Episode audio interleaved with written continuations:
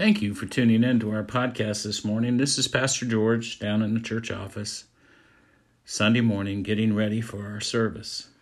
I hope you decide sometime to come out and just be with us in person. I realize, you know, with all the pandemic things going on and, uh, you know, we're trying to stay home and, and protect ourselves, and I get that. But things are getting a little better, and we do our very best to stay COVID safe here at the church. So please come down and see us sometime. We would love to have you. Today, we're in Acts chapter sixteen. We've been in the sermon series that I call Acts of the Holy Spirit. Of course, it's the title of the book is Acts of the Apostles. So today, we're in chapter sixteen. And again, it has so much uh, value to the lives we live today.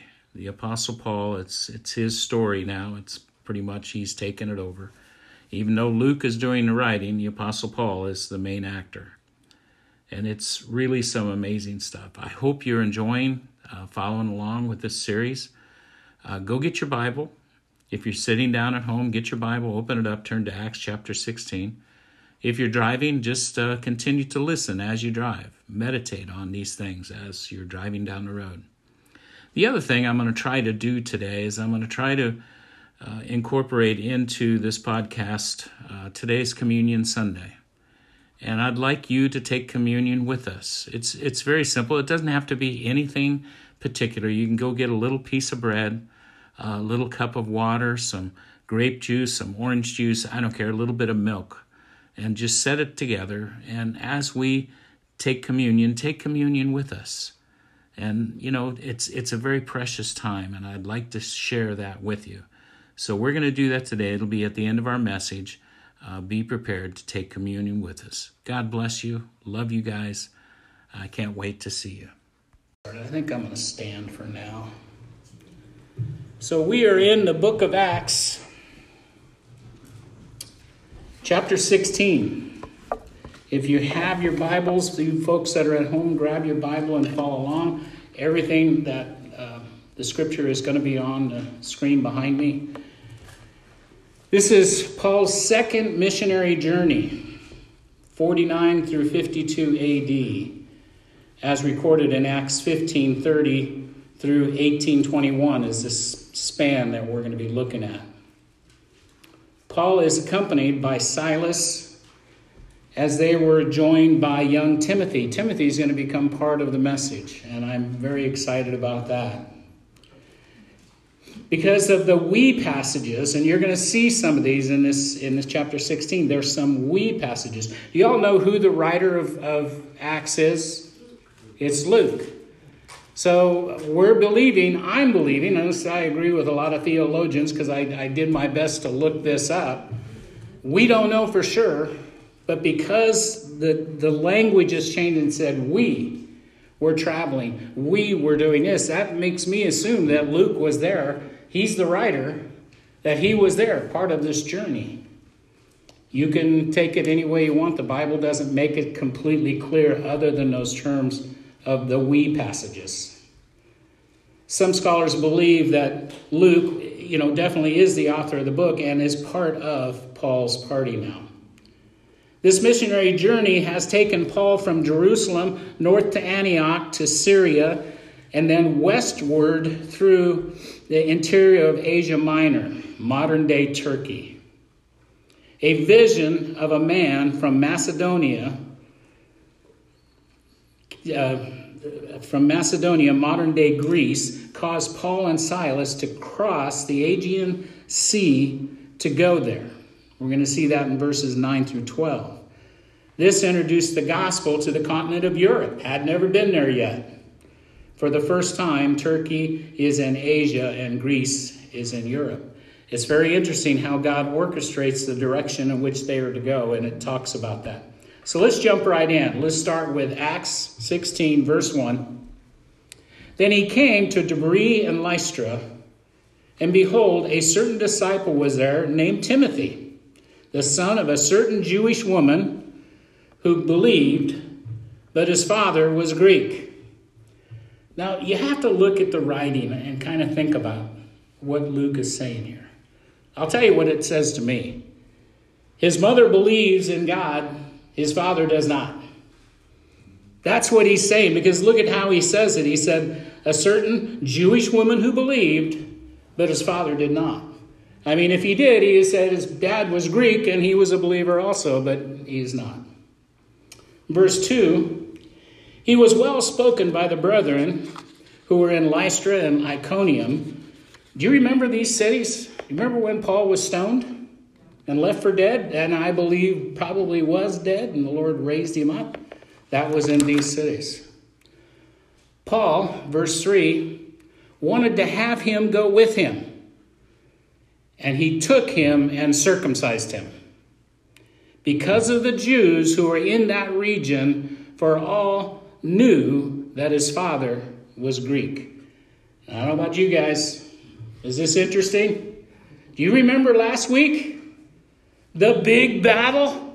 The battle that went from Antioch all the way back to Jerusalem, all over this circumcision idea, that there were there were Jewish people out there saying, you can't be saved, you can't be a Christian unless you are circumcised. And and Paul and, and the others, Barnabas and everybody that was with him, they threw a fit. It was an ugly, ugly fight. And they said, no, that's not true. It's a circumcision of the heart. It's and, and they and they won the battle. And the Jewish elders in Jerusalem agreed, and they wrote these letters saying, you do not have to be circumcised to be saved. And what is Paul doing here? He sees this young man who has incredible talent and wisdom for his age, and he says, I want him on my team. I want that young man on my team. So he talks to him, and he gets him on his team. Then he takes him and has him circumcised. What do you guys think's going on? This is really interesting. It was Paul who was arguing this very point, because he was saying it didn't have to be circumcised to be saved. He said because of the Jews that were in that region knew Timothy's father was Greek. So I think there's a key there. There's something there that, that tells us what's going on. Before you start judging Paul, I believe he was protecting Timothy from persecution from those who would say he's not even a Jew. His father was Greek. And I think Timothy could probably say, yes, you're right. My father's a Greek and I'm still working on him, but I am a Jew. I'm circumcised. I, I don't know. That's the one that just hit my mind. But Paul explains this later in First Corinthians. Listen to his words. First Corinthians nine, nineteen through twenty-two, it says, for I am free from all men. I have made myself a servant to all, that I might win the more. Wow. Verse twenty, and to the Jews I become a Jew, that I might win Jews, to those who are under the law, as under the law, that I might win those who are under the law. Verse twenty-one, to those who are without the law, as without the law, not being without law toward God, but under the law toward Christ, that I may win those who are under the law. Verse twenty-two is going to speak the whole thing. To the weak, I become weak, that I might win the weak for Christ, who he's talking about. That I might become all things to all men, that I might by all means save some. That some may come to God, because I am all things to all men. I believe that Paul was protecting Timothy, and he's saying this would be better for your ministry personally if you were circumcised. It's, it was just a personal choice. It was a personal decision. It has nothing to do with Timothy's salvation, nor does it mean anything in the realm of the overall picture, except Paul is a wise man and knew what things need to be done to the audience that he is trying to reach for Jesus Christ. In fact, you're going to see at the very end of this message where Paul uses his Roman adabi. I don't know how you would say that correctly. But he is a Roman.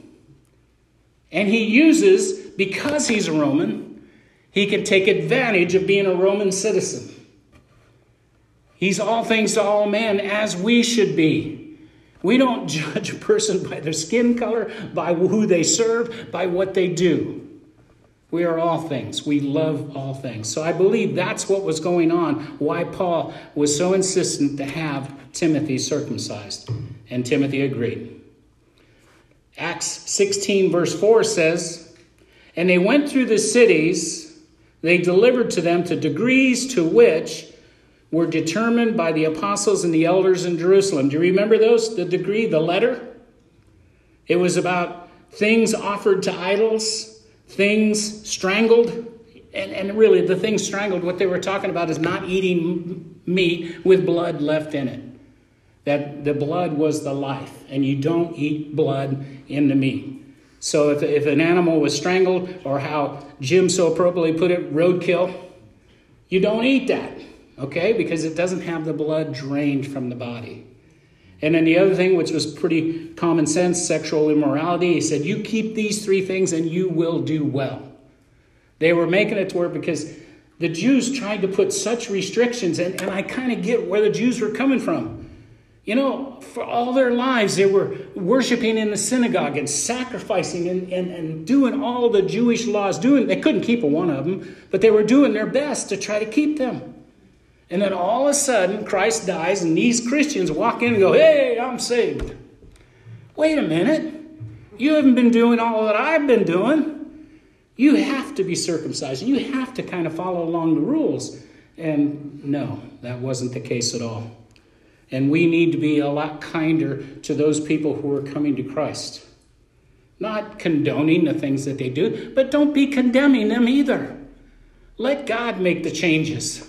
You don't have to get cleaned up before you come to church. He cleans you up.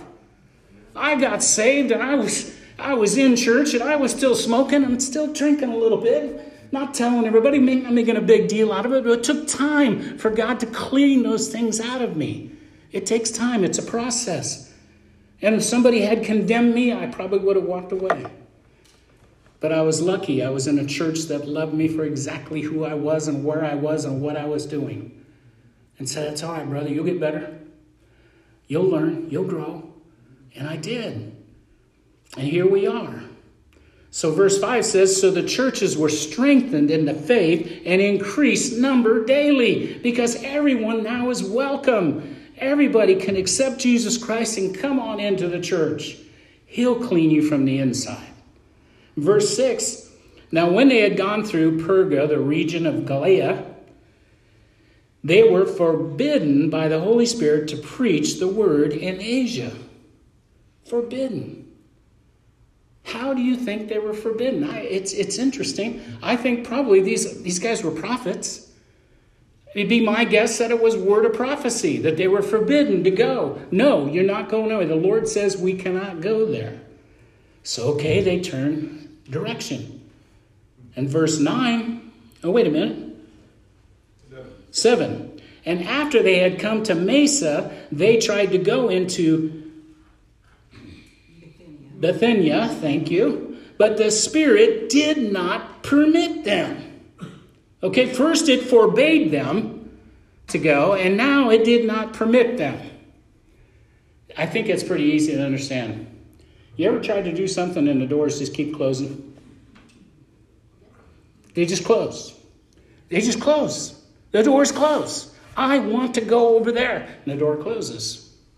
There was a period of time, and Joe and I were fairly new, newlywed, and I don't know if you guys remember, we weren't I don't even know if I was associate pastor here yet. We took a road trip to Idaho, and we bought that little tiny trailer. Remember that little tiny trailer? It was so cute. We drove all the way to Idaho to get the thing, and it was a road trip. We did a four-day trip or something like that, and we just camped and went and just had a ball buying that thing. And every little country town, because I love country, every little town we went through, and we came back the long way around, went through, all through Nevada and stuff, and saw these little valleys and little towns, and there would be a little church there.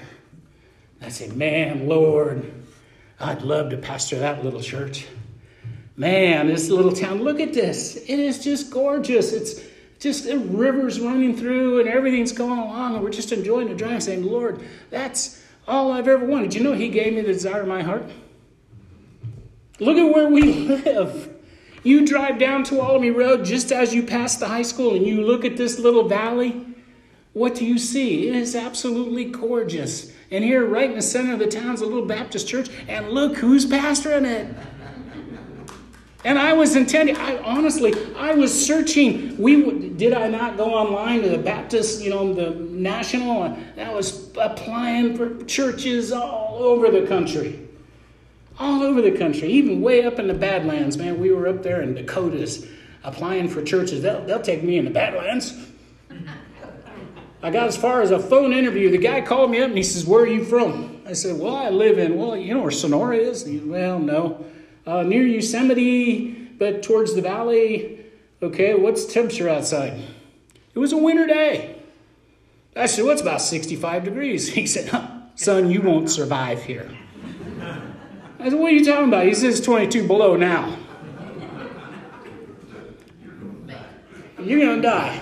You can't come here." I said, "You sure? That was a pretty good interview." And he said, "No, you can't come here." "Can't we just come visit?" "No, you can't come here." What was the Lord doing? He was closing doors.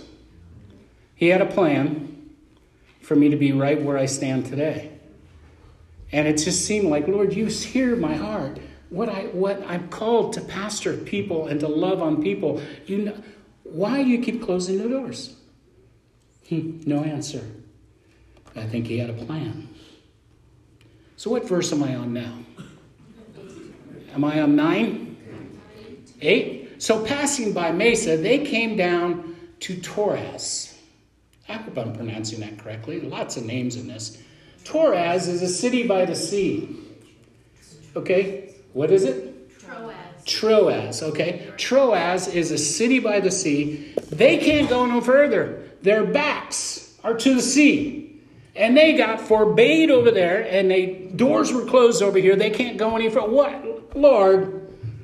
What? What do you want us to do?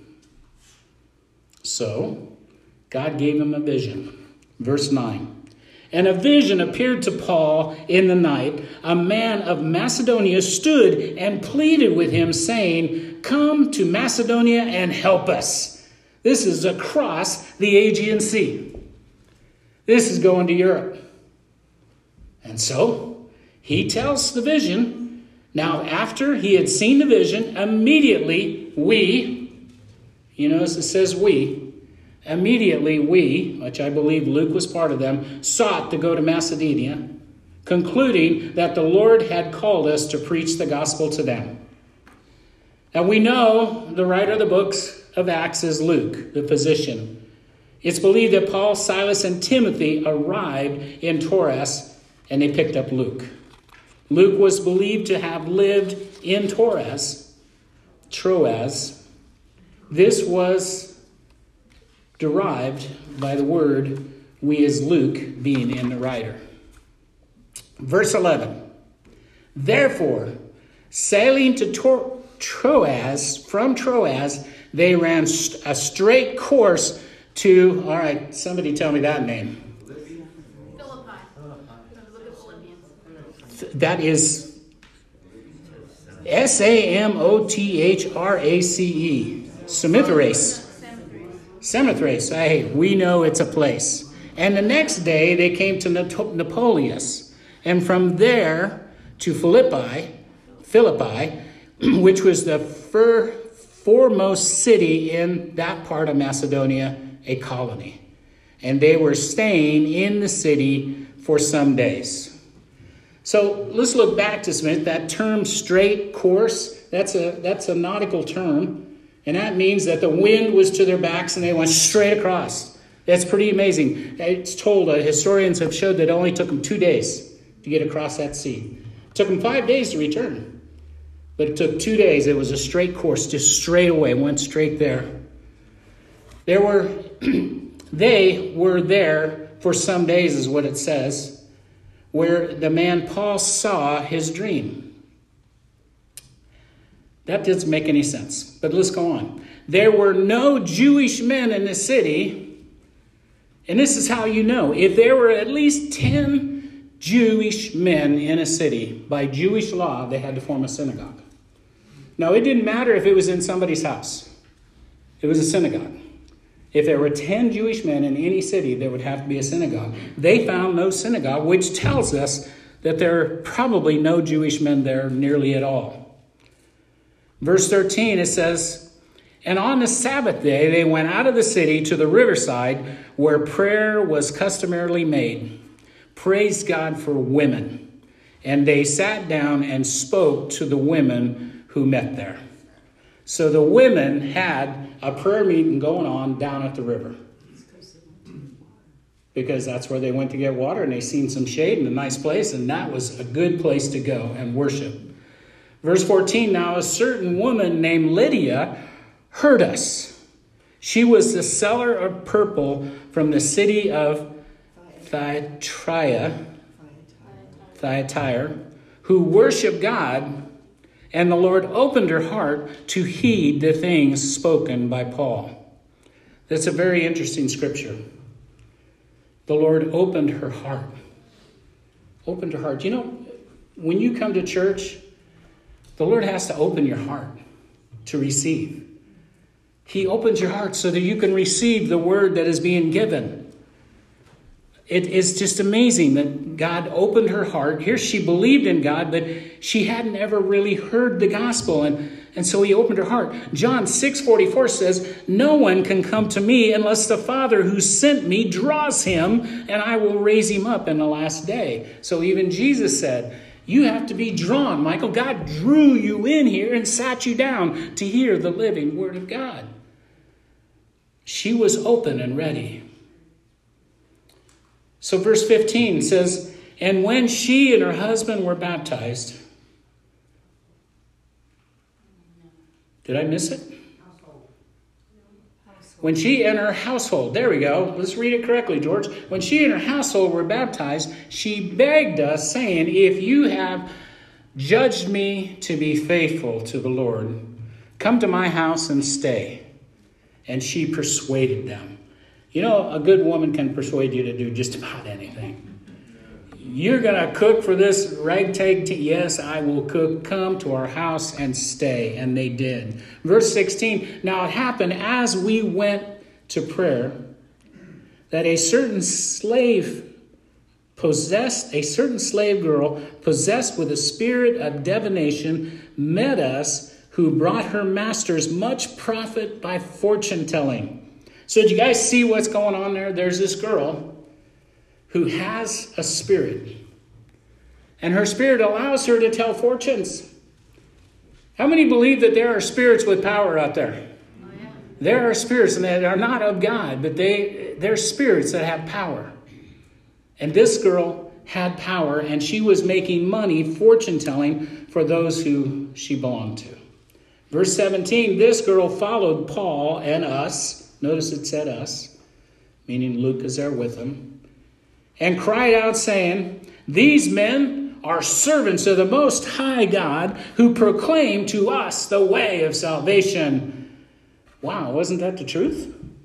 Absolutely was the truth. But she continued to do this day after day after day. And I'm sure what Paul is thinking. I'm sure he's saying to Luke and Timothy, there's something wrong with that gal. Yeah, but she's saying, she's saying what's the truth? There's something wrong. I see it. I sense it. I know it. We don't need that kind of advertising. There is something wrong. "And she did this," verse eighteen, "for many days. But Paul, greatly annoyed, turned and said to the spirit, 'I command you in the name of Jesus to come out of her.' And he came out that very hour." Wow. How much you want to bet she was pretty excited? She was healed. What do you think her masters thought? They weren't very excited at all. This girl was making them some money. "But her masters," verse nineteen, "saw that their hope of profit was gone. And they seized Paul and Silas." Now, they didn't take Timothy and, and probably Luke. They just took Paul and Silas because they were the main ones. They were the, the head honchos. They were, Paul's the speaker. Silas is out there setting things up, doing stuff. The other two were just following along. So they took Paul and Silas. They dragged them into the marketplace to the authorities. And they brought them to the magistrates. You guys know who that is? The law. They brought them down to the sheriff and said, "These men, being Jews, exceedingly trouble our city. Notice that Paul doesn't defend himself. You don't hear a word from him. He could have at that point said, whoa, guys, I'm a Roman citizen. But he does not. He just plays this out. It's a really interesting thing. And God's given me that inquiry mind. I read that and go, Paul, what are you doing, man? You could have defended yourself here. And it goes on in twenty-one, it says, and they teach customs which are not lawful for us, being Romans, to receive or observe. Then the multitude rose up together against them. So there were a lot of people in the city square at that time. And the magistrates tore off their clothes and commanded them to be beaten with rods. Wow. Today's world, this is called flogging. You ever hear of flogging? Not in the United States, but it's happened. It was in nineteen ninety-four. There was a young man named Michael Peter Fay, an American who was sentenced to six strokes of a cane in Singapore in nineteen ninety-four for theft and vandalism, eighteen cars over a ten-day period in September nineteen ninety-three. He caused a temporary strain in relations between Singapore and the United States. I remember that. You guys remember that? Seeing that on the news, and I'm thinking to myself, kid, take your stripes, buddy. I think if we were to institute flogging in this world today, we'd probably have a whole lot less crime. Could you imagine? Publicly, tear your shirts off and flog them. Fay pleaded guilty, but later claimed that he was advised that such a plea would preclude caning, and that his confession, he says, was false, and he never vandalized the car. His only crime committed was stealing road signs so he could take home and hang them in his bedroom. Although the caning is a routine court sentence in Singapore, Fay's case garnered some curiosity and was widely covered in the media in the United States. It was believed to be the first judicial corporate punishment involving an American citizen. The number of cane strokes in Fay's sentence was ultimately reduced from six to four after the United States official requested leniency, so they caned him on May fifth, nineteen ninety-four. And I'm sure that boy's a better man for it. You know? I was really surprised that America made such, but it's America today. But, you know, I could always see with the president we have now, he'd probably go to war over something as foolish as that. But anyway, verse twenty-three.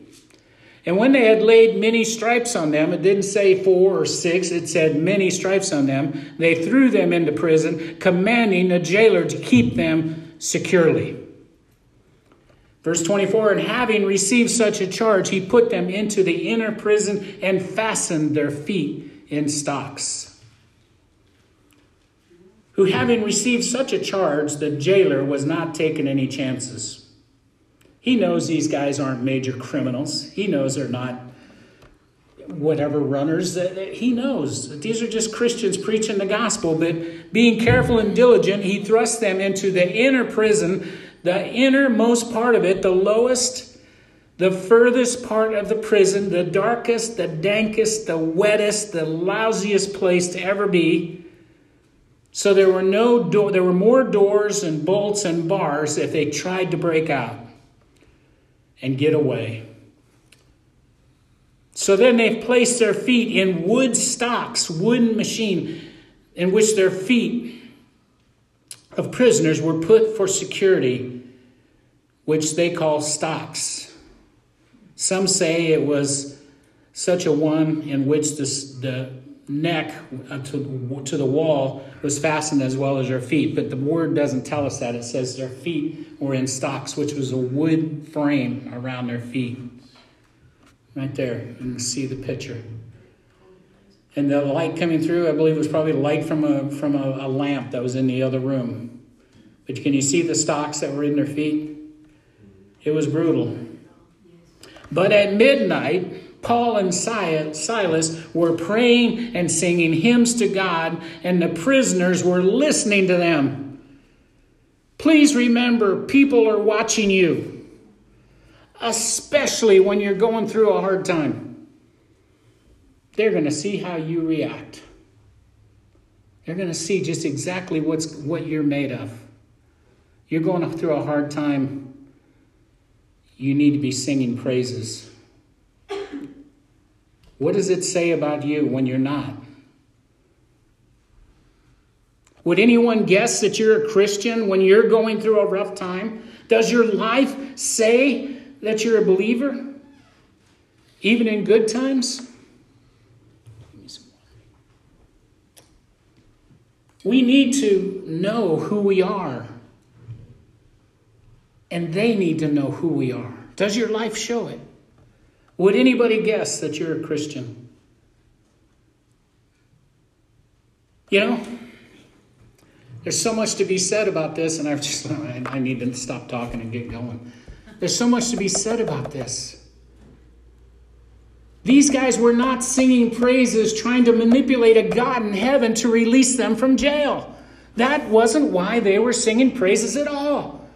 They were singing praises because of what Jesus Christ has already done to them. It didn't matter if they were, if they killed him. It simply doesn't matter. We have life eternal. And yet we get into trouble and we start praying and we start saying, God, you got to get me out of this. You got to pull my son and my daughter out of this. You got to, you got to, you got to, you got to. And God says, no, I don't got to do anything. I've already done it. Amen. I've already done it. And you need to start praising me for what I've already done. I said I would take care of you. You take care of me by praising me for what I've already done. Amen. And I'm guilty. I'm guilty, man. We get into a hard place. I start crying out, God, God, what, what are you going to do? God says, I've already done it. What do you want me to do? Get me out of this. Why? So you be a little more comfortable. You have heaven. You have eternity. You have life that is never going to end with everything that comes with it. So they're up in heaven, they're in this jail and they're singing and praising God. The jailers are listening, that all the people that are in prison are listening, and I'm sure that God was up there in heaven tapping his foot to their singing, and lo and behold, there was an earthquake. And it, the world started shaking. There was an earthquake, and suddenly, verse twenty-six, there was a great earthquake. So the foundations of the prison were shaken, and immediately all the doors were open, and everyone's chains were loosed. I don't know how he got the stocks off their feet, but they were off. That shook pretty darn hard. And the keeper of the prison, awaking from sleep, seeing the prison doors were open, supposing the prisoners had fled, drew his sword and was about to kill himself. You guys know why? It was a capital offense. If somebody escapes their prison under your watch, you're dead. I don't care if we catch the guy down the street. He escaped on your watch. You're dead. That was Roman law. This guy was done. He was going to fall on a sword. I wouldn't. I'm not going to put my family through a court hearing. Nothing. I'm going to end it now. But Paul, verse twenty-eight, called out with a loud voice saying, do yourself no harm, for we are all here. That's astounding. Because all the men in the prison, chains were loosed. All the doors were opened.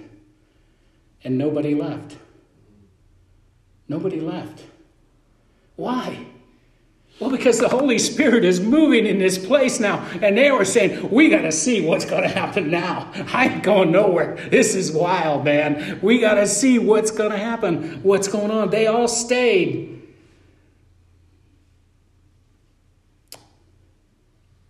Verse twenty-nine, then he called for a light. This is the jailer. And he ran in and he fell down trembling before Paul and Silas. And he brought them out. Brought them out in a place that wasn't so dark and dank and just terrible. Brought them out into the air. And he said, sirs, what must I do to be saved? You think how you're acting doesn't affect somebody else? Oh, I beg to differ. It changes everything, especially when you're in a troubled time. especially when your business is being turned upside down. Maybe your wife has left, your husband's left, you know, your kids are in trouble. There's so many things going on. We need to see how you're going to respond, because God is at work. So they said, believe on the Lord Jesus Christ and you will be saved. And by the way, you and your household. Amen. You and your household. He didn't just say them. He said, all y'all can be saved and will be saved. That's just amazing to me. So they said, believe on the Lord. Then verse thirty-two, he said, they spoke the word of the Lord to him. Then they, meaning Paul and Silas, and they spoke the word of the Lord to him and to all who were in his house. So now it tells me that they've moved him. He's moved him from the prison. And he took these boys home. And I imagine the rest of the prisoners said, no, ma'am, no, no problem, dude. We, we got the doors. They start closing the doors back up on themselves. Too much has happened here. The Holy Spirit was moving in this place. And he took them, verse thirty-three, that same hour of the night, and he washed their stripes. And immediately he and all his family were baptized. I'd imagine that was a good old-fashioned baptist, bathtub baptism. What a party they were having that night. Verse thirty-four, now, when he had brought them into his house, he set food before them, and he rejoiced, having believed in God with all his household. This is kind of a picture here of that supper of the Lamb. When we're all in heaven, we're going to be together, and we are going to be rejoicing. We're going to be rejoicing together. I mean, we are going to be together at that last supper of the Lamb, just like they happened here. Imagine how wonderful it is. You're celebrating with your kids and your grandkids and all the people in the church that you love so much. We're all going to be together. This is what he has given us a picture of. But then he has to take them back to jail before light. Because, he, you know, Paul and Silas doesn't want him to get in trouble. So they, they had this wonderful night together, and he, he takes them back in verse thirty-five. And when it was day, the magistrates sent officers saying, oh, by the way, let those men loose. Let those men loose. Now, I want you to see the character of Paul. So the keeper of the prison, he was excited. He ran back and he told these words to Paul, saying, the magistrates have sent to let you go. Now, therefore, depart and go in peace. But Paul, thirty-seven, Paul said to them, they have beaten us openly and condemned Romans and have thrown us into prison. And now they have They're going to want to put us out secretly? No, indeed. Let them come themselves and get us out. So you have to understand Roman law. If you punish a Roman citizen without judicial court, it could be the end of your life. You don't do that to a Roman citizen. It's much like what the United States was saying about that young man about to get beat. You don't do that to an American citizen. Rome had very strict laws to how you treat Roman citizens. And these guys didn't know that Paul's father was a Roman. And because he was a Roman, Paul is a Roman citizen. So he tells them, no, no, no, no, you're not just going to let us go. What is Paul doing here? Do you think he's just being, you know, sarcastic? You think he just wants to get back at them a little bit? I'll tell you, he's a mastermind. He's thinking, no, I can use this. I can use Roman law to my advantage. Everybody in the country is going to hear about this. We're still talking about it two thousand years later. Everybody's going to hear about this. And nobody, while we're in Roman territory, they're going to leave us alone. Or they're going to try us right, and then they'll, they'll treat us right. He knew that this would work to the benefit of his team. Some say, well, it's just not right. A Christian shouldn't use the law. How many do you use your giving statement when you pay your taxes. I do. I do. It's, it's a right that the government gives us. In fact, is, you know, because I'm your pastor, the government so far hasn't taken it away from us to, to use a housing allowance. And that's how the church pays me, towards a housing allowance. When it comes in, I pay my house payment, my P G and E bill, my phone bills, and the water bill. All that comes out of my housing allowance. It's non-taxable. And I'm using it exactly in concordance of what the, the government has said that I can do. And that's exactly what Paul is doing here. He's using the Roman government to his advantage. Verse thirty-eight, we got to get this done. The officers told these words to the magistrates, and they were afraid for their own lives when they heard that they were Romans. Then they came and pleaded with them and brought them out and asked them to depart from the city. So they went out of the prison and entered the house of Lydia. And when they had seen the brethren, they were encouraged them, and then they departed. Pretty amazing. You know, I forgot to tell you this, this lady, Lydia, she was quite a substantial lady. The seller of purple, she that was the most expensive color that you could get. That was, she was quite substantial in this, in this story. Could I please get my communion ushers to come on up? I picked four of you. I hope I did. If not, I'll pick another.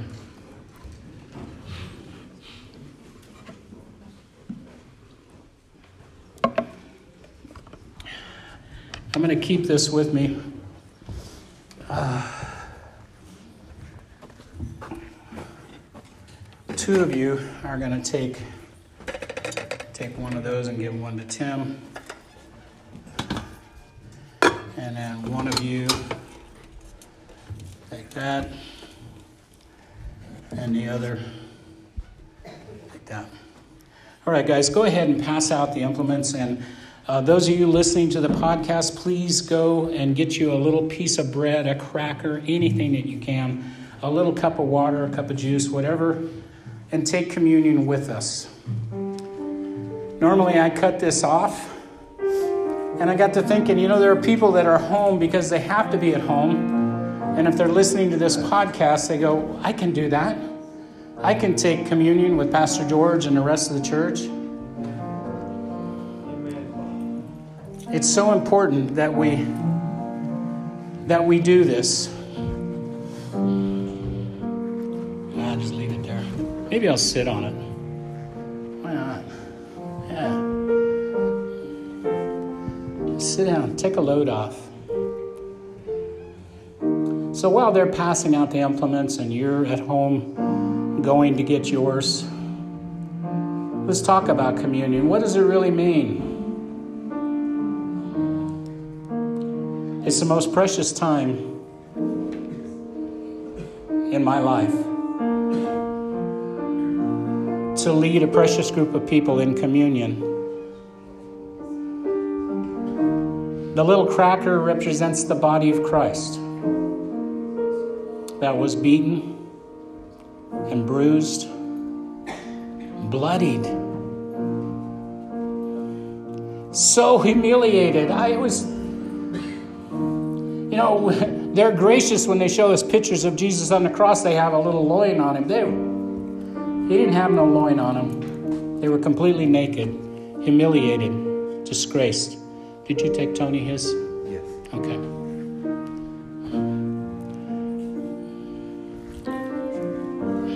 Take Tony one. So you think, well, this little cracker, it, it means that much? Yes. It's his body. It's remembering what he's done for you.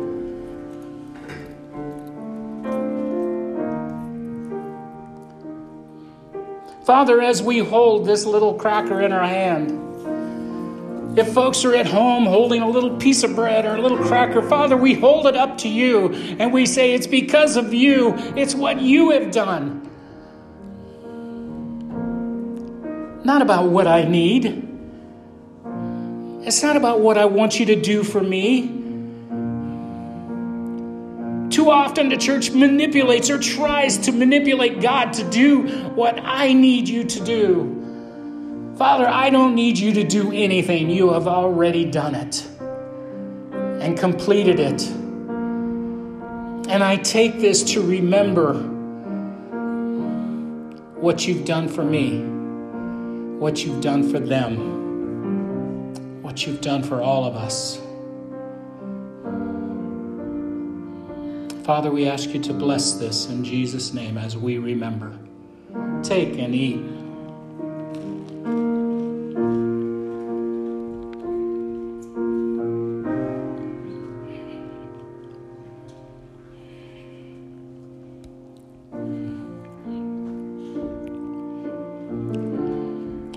This little cup represents the blood that washes us.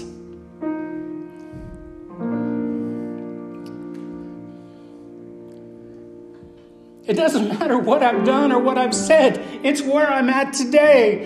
It, he washes us again. Father, clean me again today. Allow this blood to wash over me, to cleanse me. Help us to remember, to never forget the price you paid, the blood you shed. Father, I can only imagine what the disciples were thinking when you were at that Last Supper and you said, "This represents my blood." I could just see them asking each other, "What did he say? Why would he say that?" Praise God, we know. He did it for you, Jason. He did it for me. He did it for your daughter. He did it for, did it for you, Michael. He did it for you, Tom. He did it for all of us. He suffered and died on that cross and washed us clean when we accepted it and said, "Father, cleanse me."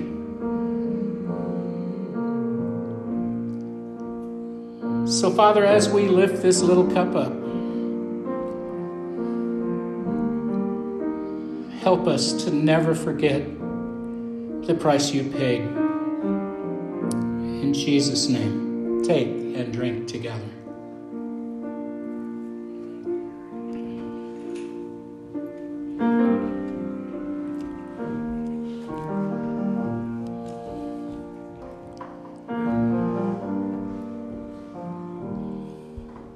Father, I just want to thank you. You've given us one more opportunity to remember. Father, I pray that it'll impact each and every person that's here to think about you every day and the price that you paid. And Father, to turn those situations around. And Father, that we stop trying to manipulate you to do something and realize you've already done it all.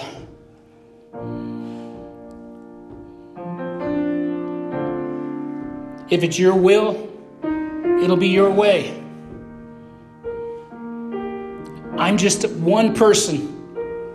And Father, you're in control of all of my life. And if I say that, I have to truly mean that.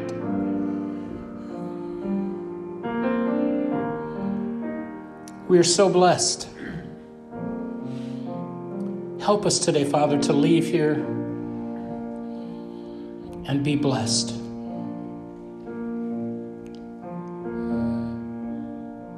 In Jesus' name we pray. Amen.